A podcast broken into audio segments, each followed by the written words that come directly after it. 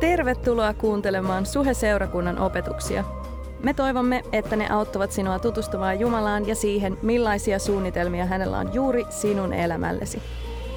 Muistathan, että olet aina tervetullut sunnuntaitilaisuuksiimme. Lisätietoa Suhesta ja Suhen sunnuntaista löydät osoitteesta double-u double-u double-u piste suhe piste net. Moro! Tervetuloa seurakuntaan myös mun puolesta. Mun nimi on Mentun Kirsi ja tässä on Katariina Vaviolahti. Onko meillä kunnossa nämä äänijutut?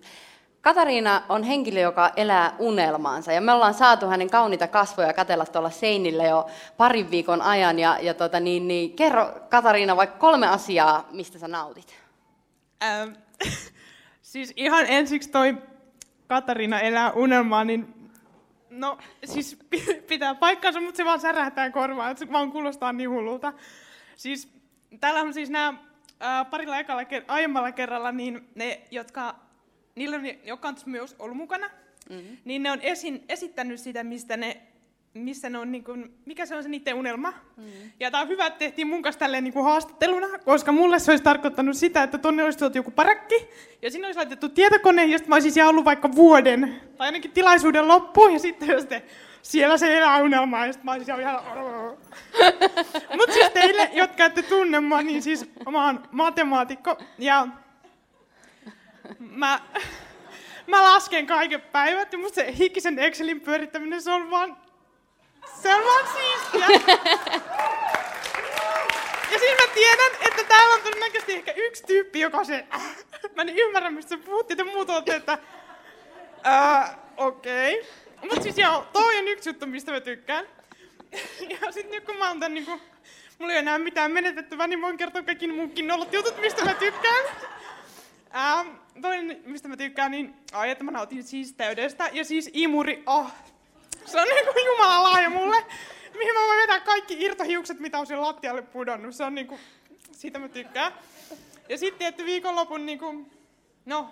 Nyt kun mä tulin tänne aamutilaisuuteen, niin mä laitoin kellon herättäen, että mä varmasti ehdin herätä riittävän aikaisin, että mä voin nauttia siitä Hesarista, ei ole maksettu mainos, ja kahvista. Se on niin kuin, nämä jutut, mistä mä tykkään.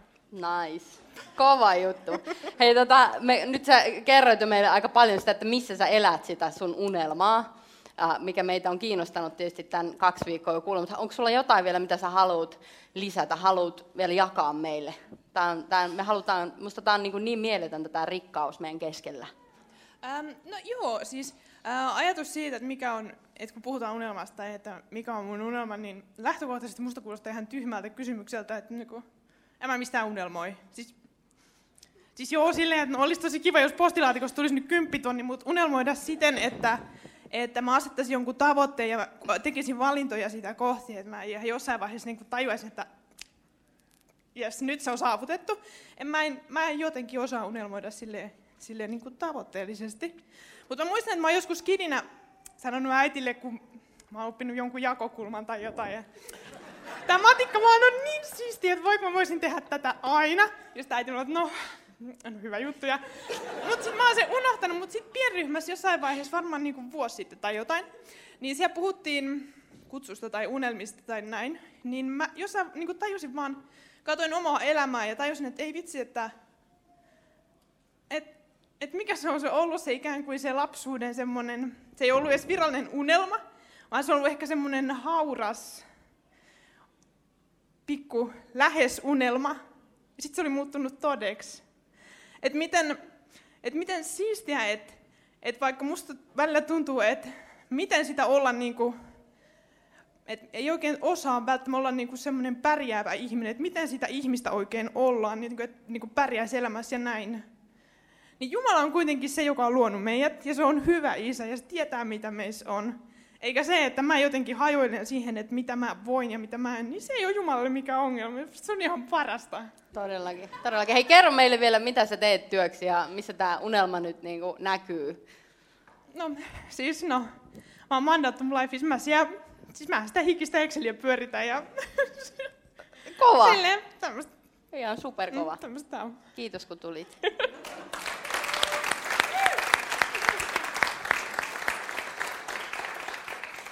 No niin, kaikki loppuu aikanaan ja unelmasarjakin loppuu aikanaan ja, ja nyt mennään ja tänään paketoidaan tää homma.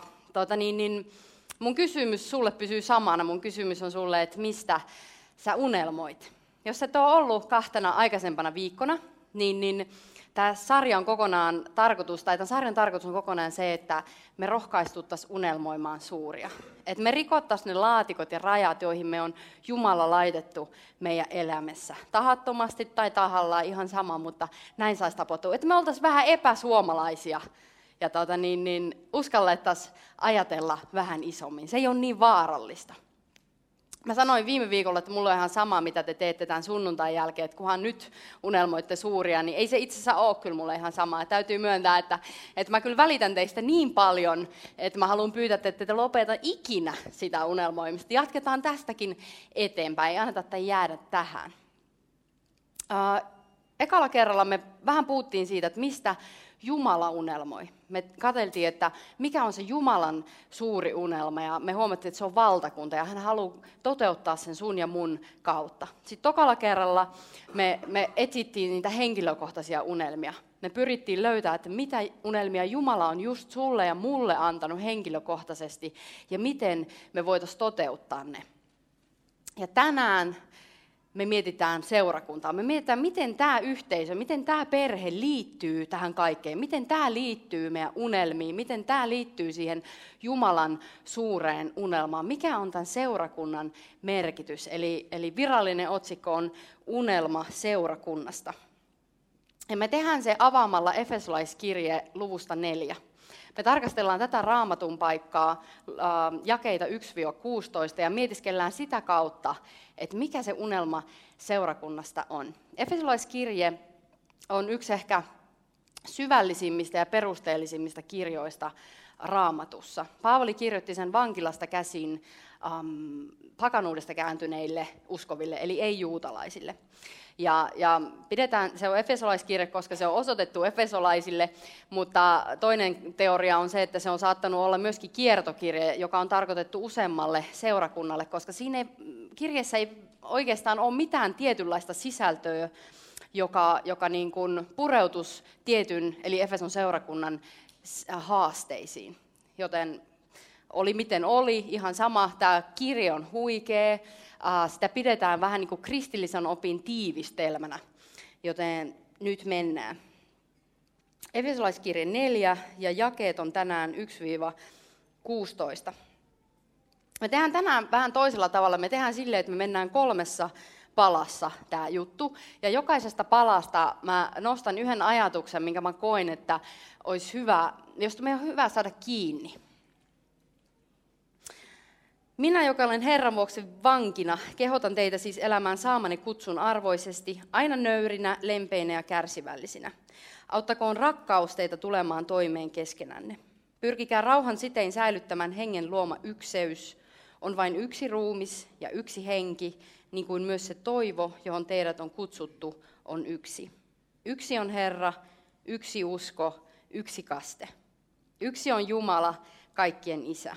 Hän hallitsee kaikkea, vaikuttaa kaikessa ja on kaikessa.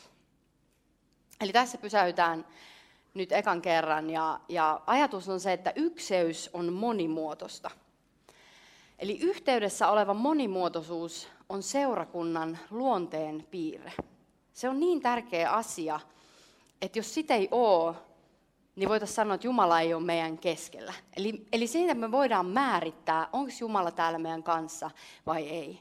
Eli se, että tämän yhteyden sisällä löytyy monimuotoisuutta, ja myöskin se samaan hengenvetoon, että tässä maailman monimuotoisuudesta löytyy yhteyttä, niin se kertoo jumalallisesta alkuperästä. Sitä, että seurakunta on yliluonnollista alkuperää. Itse asiassa, jos... Jos ähm, sitä ei ole täällä meidän keskellä, niin ihmisillä on oikeus sanoa, että hei, teissä ei ole mitään ihmeellistä. Kultit on sellaisia, jotka pyrkii luomaan tätä yhteyttä mekaanisesti erilaisten sääntöjen kautta. Ne pyrkii luomaan samankaltaisuutta ja yhdenmukaisuutta, sen, sen että puhun näin, teen näin, pukeudun näin. Ja tällainen diktatuuri on sellaista, että se ei salli erilaisuutta. Se ei itse asiassa suvaitse yksilöllisyyttä. Mutta todellinen kristinusko, todellinen kristillisyys ei luo samankaltaisuutta, ei luo yhdenmukaisuutta ulkoisesti. Ainut samanlainen, mitä se toivottavasti meissä luo, on Pyhän Hengen työ meissä. Et se on sisäistä, se on sitä hengen hedelmää, se on rakkautta, iloa, rauhaa, kärsivällisyyttä, ystävällisyyttä, hyvyyttä, uskollisuutta, lempeyttä ja itsehillintää. Eli yhteydessä oleva monimuotoisuus on terveen seurakunnan merkki. On se merkki, että Jumala on meidän kanssa. Mutta myöskin monimuotoisuudessa oleva yhteys on tärkeä. Se tarkoittaa sitä, että kristillinen seurakunta kykenee juurtumaan jokaiseen kulttuuriin, jokaiseen persoonallisuustyyppiin. Jos joku sun frendi tai kuka tahansa kaveri tulee sanoa sulle, että hei, että ihan kiva, että sä uskot, mutta mä en ole niinku semmoinen uskova tyyppi, niin se on ihan tuulesta temmattu kommentti. Mä oon aivan varma, että maailman seurakunnista löytyy monta samanlaista tyyppiä, samanlaista persoonallisuustyyppiä omavaa henkilöä, jotka tunnustaa Jeesusta Jumalana. Se on sitten eri asia, jos tämä ihminen sanoo, että hei, mä en halua Jumalaa mun elämään, mä en halua seurata Jeesusta, niin se on ihan ok. Mutta se, että mä en ole semmoinen tyyppi, on täysin perusteetonta. Kristinusko on nimittäin juurtunut ympäri maailmaa. Idästä länteen, pohjoisesta etelään. Taimaassa on seurakunta, Afganistanissa on seurakunta, Ukrainassa on seurakunta, Nigeriassa on hullu isoja seurakuntia, Brasiliassa on seurakunta. Kaikkialla on seurakuntia. Muut maailman uskonnot on, on pääosin sidoksissa johonkin tiettyyn maaperään, johonkin tiettyyn kulttuuriin, johonkin tiettyyn etniseen ryhmään. Mutta kristinusko ei voi pysyä sellaisten rajojen sisäpuolella. Kristinusko ei halua pysyä sellaisten rajojen ja laatikoiden sisäpuolella, nimittäin hyvät uutiset Jeesuksesta, Kristuksesta on kaikille kansoille, kaikille persoonallisuustyypeille. Evankeliumissa on Jumalan voima. Jeesus rukoilee Johanneksen evankeliumissa seitsemäntoista kaksikymmentäyksi. Minä rukoilen, että he kaikki olisivat yhtä, niin kuin sinä, Isä, olet minussa ja minä sinussa. Niin tulee heidänkin olla yhtä meidän kanssamme, jotta maailma uskoisi sinun lähettäneen minut. Ihan huikeeta ensinnäkin ajatus tästä yhteydestä. Meidän pitäisi olla yhtä, niin kuin Jeesus ja Isä on yhtä. No se on jo silleen boom, tajunnan räjäyttävä, en tiedä, ei ole mahdollista. Ja sitten toinen se, että meidän pitäisi olla yhtä heidän kanssa, vielä samalla tavalla kuin Jeesus ja Isä on yhtä. Niin se on niin kuin, se on, ei, ei, ei pieni ihminen voi sellaista ymmärtää. Ja sitten siinä on se miksi. Jotta maailma, jotta jokainen oppisi tuntee Kristuksen. Ainoastaan Jumala voi luoda tällaista yhdeyttä meidän keskellä. Ainoastaan Jumala, se on yliluonnollista ja sen takia se on niin tärkeää. Sen takia se on jotain, mitä meidän tulee vaalia. Mä unelmoin seurakunnasta, jossa on kaikenlaisia ihmisiä, kaiken ikäisiä, vauvasta vaariin. Kaiken värisiä, keltaisia, ruskeita, vihreitä, ihan samaa. Kaikkia kieliä, kaikista perhetaustoista, kaikista niin kuin menneisyyksistä. Mä ruko, mun rukous on se, että me ei, tu, me ei katsota ihmisiä lihan mukaan, vaan me katsotaan ihmisiin hengen mukaan. Me unohdetaan tuomitseminen, me unohdetaan kaikki sellainen. Hallitkoon täällä oikeudenmukaisuus ja tasa-arvo. Martin Luther King sanoi kuuluisassa puheessaan viisikymmentäkolme vuotta sitten, minulla on unelma, että jonakin päivänä Georgian punaisilla kukkuloilla entisten orjien ja orjaisäntien pojat voivat yhdessä istua alas veljeyden pöytään. Minulla on unelma, että jonakin päivänä jopa Mississippi, aavikoiden osavaltio, joka on läkähtymässä epäoikeudenmukaisuuden ja sorron paahteeseen, muutetaan vapauden ja epäoikeudenmukaisuuden keitaaksi. Minulla on unelma, että minun neljä pientä lastani elävät vielä jonakin päivänä maassa, jossa heitä ei arvioida ihonvärinsä, vaan ihmisluonteensa mukaan. Maailmassa on enemmän orjuutta kuin ikinä. Se ei välttämättä näytä ihan samalle. Mutta esimerkiksi pornoteollisuus on ihan huikea ihmiskaupan kehto. Mikä on meidän sydämen tila? Mä itkin kaksi tuntia torstaina, kun mä valmistelin tätä, kun mä tajusin mun omat ajatukset. Tiedätkö, mikä on meidän sydämen tila? Mikä on meidän unelma? Mikä on meidän unelma, ystävät? Sitten jatketaan jakeesta seitsemän. Mutta kukin meistä on saanut oman armolahjansa, sen, jonka Kristus on nähnyt hyväksi antaa. Kirjoituksessa sanotaankin, hän nousi korkeuteen vangit voittosaaliinaan, hän antoi lahjoja ihmisille. Eikö se, että hän nousi korkeuteen, merkitse, että hän oli laskeutunut alas aina maan alimpiin paikkoihin? Hän, joka laskeutui alas, nousi myös kaikkia taivaita ylemmäs, täyttääkseen kaikkeuden läsnäolollaan. Ja toinen ajatus on se, että sinä olet lahja. Sinä olet lahja ja Jumala on antaja. Jumala on luonteeltaan antelias, ihan äärimmäisen antelias. Hän antoi jopa ainoan poikansa. Ja hänen kaltaisuuteenhan meidätkin on kutsuttu. Tässä Raamatun kohdassa me nähdään myös tosi kauniisti seurakunnan monimuotoisuus, seurakunnan erilaisuus. Jumala on antanut meille jokaiselle sen lahjan, minkä hän on nähnyt hyväksi antaa. Hän on jo antanut meille jokaiselle jonkun erityisen armon. Siksi puhutaan armolahjoista, kun se alkukielen sana on grace. Niin kuin. Um, anyways, tämä oli sivujuonne, mutta hän on antanut erityisen armon meille jokaiselle jonkun tietyn asian tekemiseen tai useiden asioiden tekemiseen. Seurakunta on siis täynnä ihmisiä erilaisilla lahjakombinaatioilla. Ihan huikein monimuotoista ja hienoa. Jumala on suunnitellut sen niin. Ja tämä on myös yksi syy, miksi paikallisseurakunnat näyttää tosi erilaisilta, koska usein, varsinkin pienissä ja keskisuurissa seurakunnissa se näkyy, koska usein sinne pakkautuu niin kuin tietyillä lahjoilla äh, olevia ihmisiä. Niin se näkyy myös tietenkin ulospäin siinä seurakunnan kulttuurissa. Nämä lahjat voi olla luonnollisia tai yliluonnollisia. Luonnolliset lahjat me on saatu jo meidän syntymässä. Ja, ja nämä yliluonnolliset me saadaan meidän uudesti syntymässä Pyhän Hengen kautta. Moi vaan sullekin. Niin, niin. Luonnolliset lahjat on sellaisia kuin laulaminen tai organisoiminen. Ja yliluonnolliset esimerkiksi sairaiden parantaminen ja profetoiminen. Vuosi sitten me tehtiin um, tämmöinen armolahjatesti retriitissä, ensin johtajien kanssa ja sitten me tehtiin se pienryhmissä koko seurakunnan kanssa. Jos et sä ole tehnyt tämmöistä testiä, niin mä suosittelen, että sä kysyt sun, juttele sun pienryhmävetäjän kanssa, koska tämä on tosi avaava.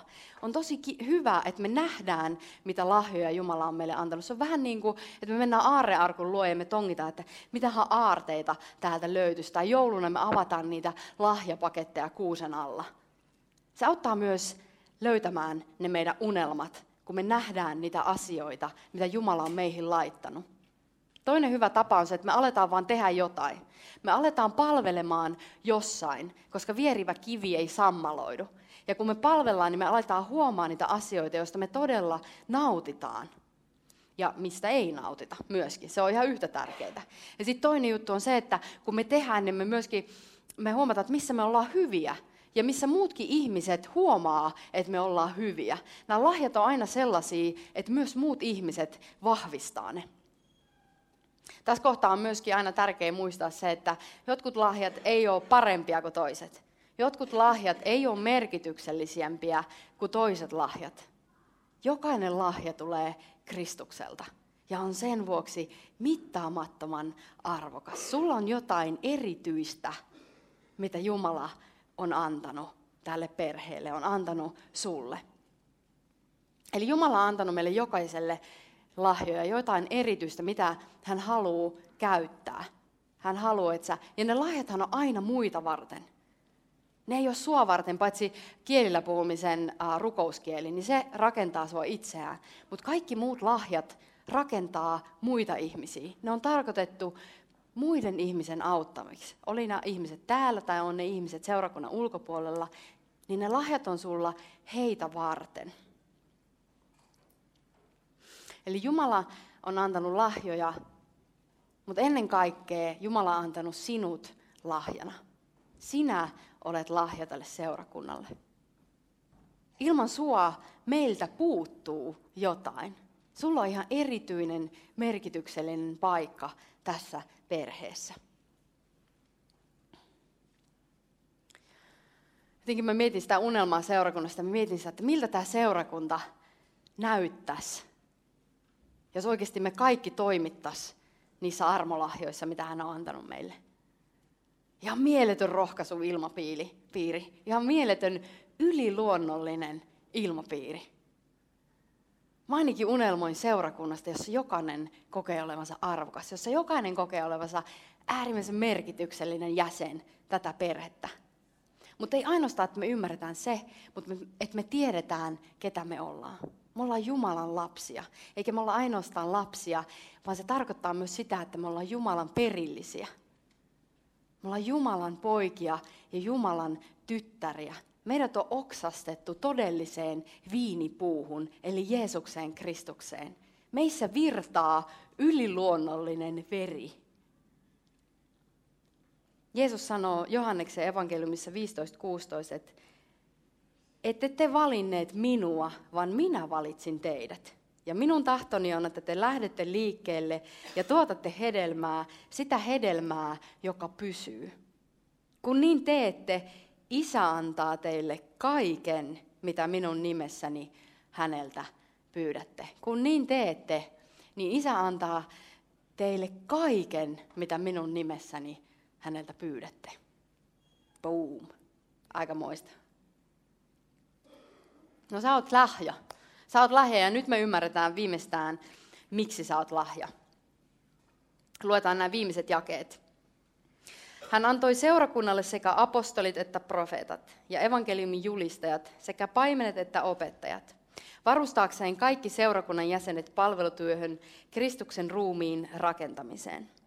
Kun me kaikki sitten pääsemme yhteen ja samaan uskoon ja Jumalan pojan tuntemiseen ja niin saavutamme aikuisuuden, Kristuksen täyteyttä vastaavan kypsyyden, silloin emme enää ole alaikäisiä, jotka ajalehtivät kaikenlaisten opintulten heiteltävinä ja ovat kavalien ja petollisten ihmisten pelinappuloina.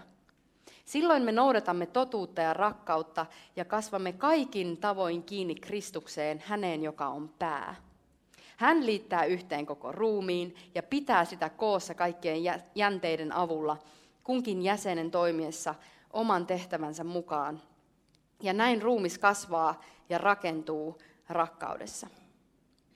Kunkin jäsenen toimiessa oman tehtävänsä mukaan, ja näin ruumis kasvaa ja rakentuu rakkaudessa.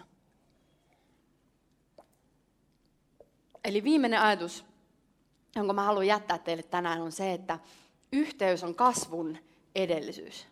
Se, että me ollaan osana seurakuntaa, on välttämätöntä sekä sun henkilökohtaisen kasvun kannalta, mutta myös tämän seurakuntaperheen kasvun kannalta. Paavali käyttää tässä paikassa kielikuvaa seurakunnasta niin kuin Kristuksen ruumiina. Hän puhuu ruumiista, jonka pää on Kristus. Pää ei pysty tekemään mitään ilman, ilman muuta ruumista, mutta ruumis ei kykene mihinkään ilman päätä. Kristus antaa seurakunnalle apostolit, profeetat, evankeliumin julistajat, paimenet ja opettajat varustamaan seurakuntalaiset palvelutyöhön seurakunnan rakentamiseksi. Hirveän vaikeita lauserakenteita toi Raamattu täynnä.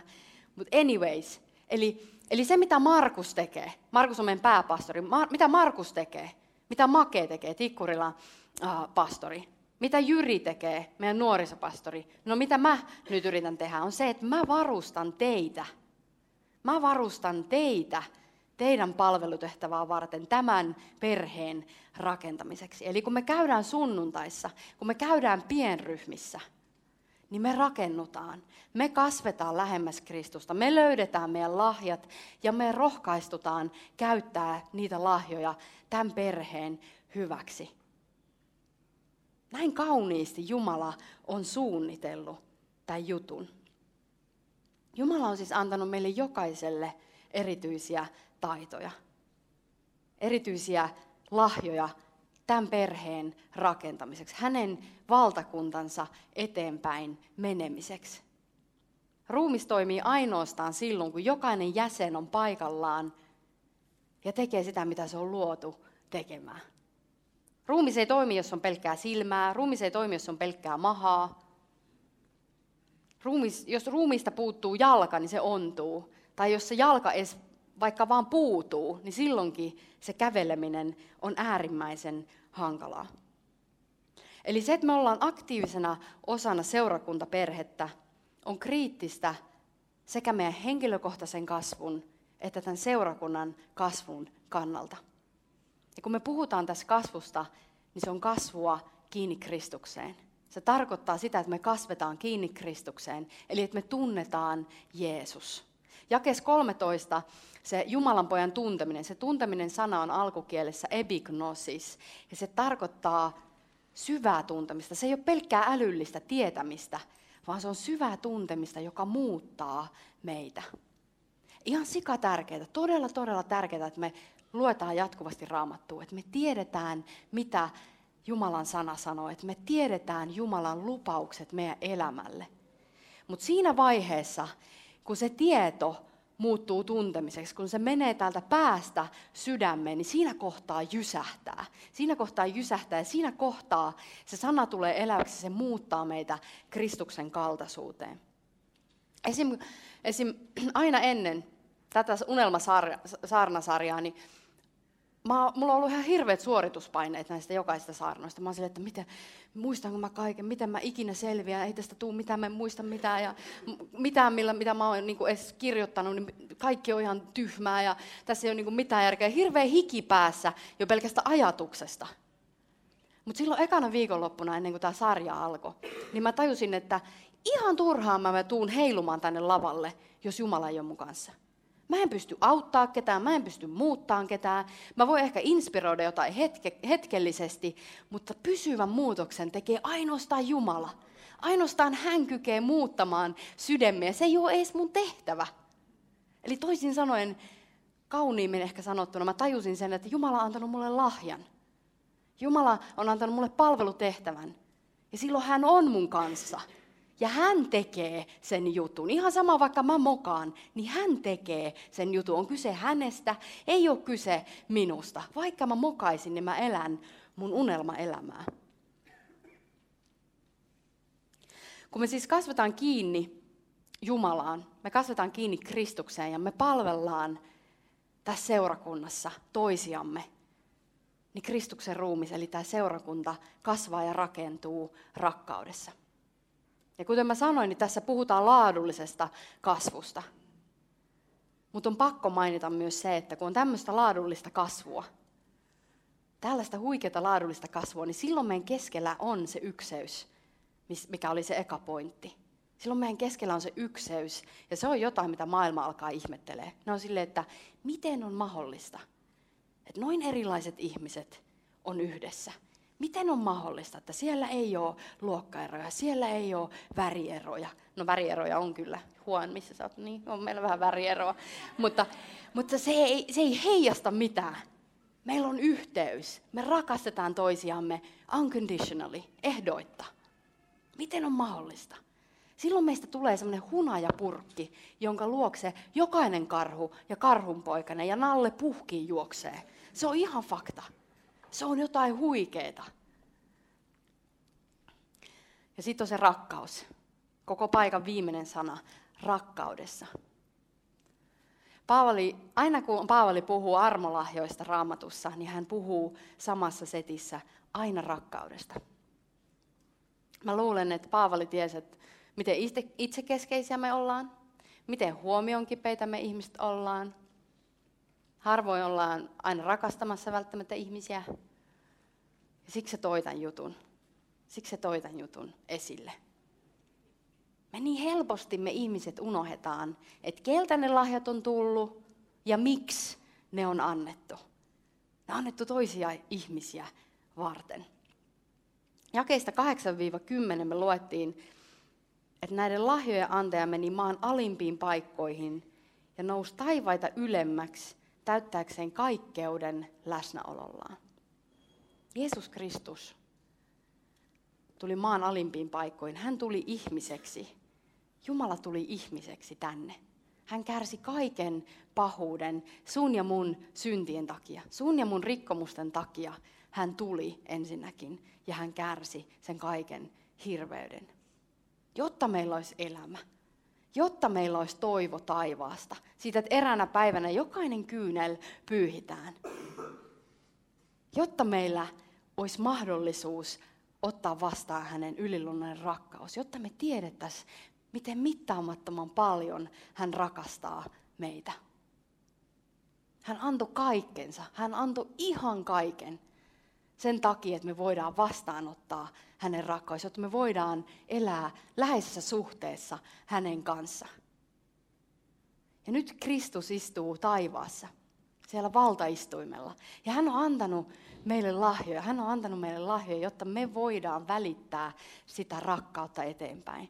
Jotta me voidaan välittää meidän ympärillä olevista ihmisistä, tämän perheen jäsenistä, jotta me voidaan rakastaa ja auttaa heitä niillä lahjoilla, joita hän on antanut. Rakkaus on avain ykseyteen monimuotoisuudessa.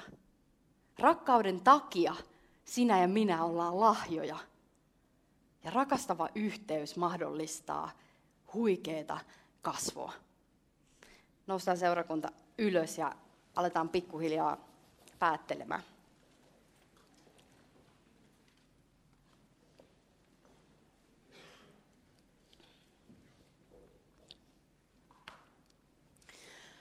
Mä haluan päättää näihin huikeisiin kuuluisiin sanoihin. Mä luulen, että me ollaan erinäisissä ilojuhlissa kuultuna sanat monesti, mutta, mutta ollaan avoimin sydämin ja annetaan tämän totuuden lävistää meidän sydämet tänään. Annetaan sen luoda jotain uutta meissä, annetaan sen muokata meitä.